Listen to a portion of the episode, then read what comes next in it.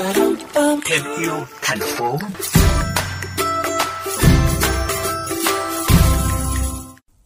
Thưa các bạn, hiện nay một số địa phương đã có nhiều giải pháp để hạn chế tình trạng đốt dơm dạ như làm nấm, làm thức ăn, chăn nuôi gia súc. Một giáo viên ở trường Trung học cơ sở Quảng Phú, Quảng Bình đã có ý tưởng biến dơm dạ thành nguyên liệu cải tiến mặt sân bê tông giúp tăng năng suất muối. Sinh sống và làm việc tại xã Quảng Phú, huyện Quảng Trạch, tỉnh Quảng Bình là một xã đa ngành nghề, từ làm muối, nghề biển, nghề rừng.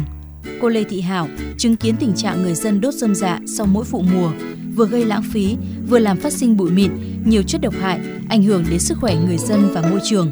Bởi vậy, cô Lê Thị Hảo đã mày mò tận dụng nguồn rơm dạ để làm nguyên liệu giúp bà con nông dân làm muối. Cô Hảo cho biết. À, từ cái việc mà thu gom như vậy mình đốt trong cái môi trường yếm khí. Vậy thì khi làm sân thì mình xay mịn nó giống như cái hạt xi măng.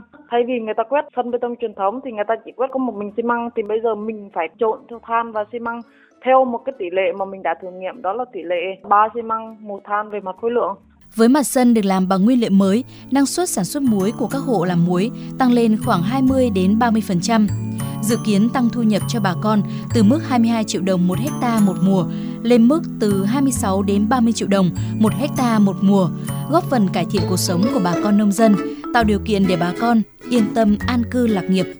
Nhờ tính hiệu quả trong việc giảm thiểu ô nhiễm môi trường, sáng kiến của cô giáo Hảo đã nhận được tài trợ bởi Đại sứ quán Đan Mạch thông qua Quỹ Sáng kiến Thế hệ Xanh do Trung tâm Sống và Học tập vì Môi trường và Cộng đồng điều phối.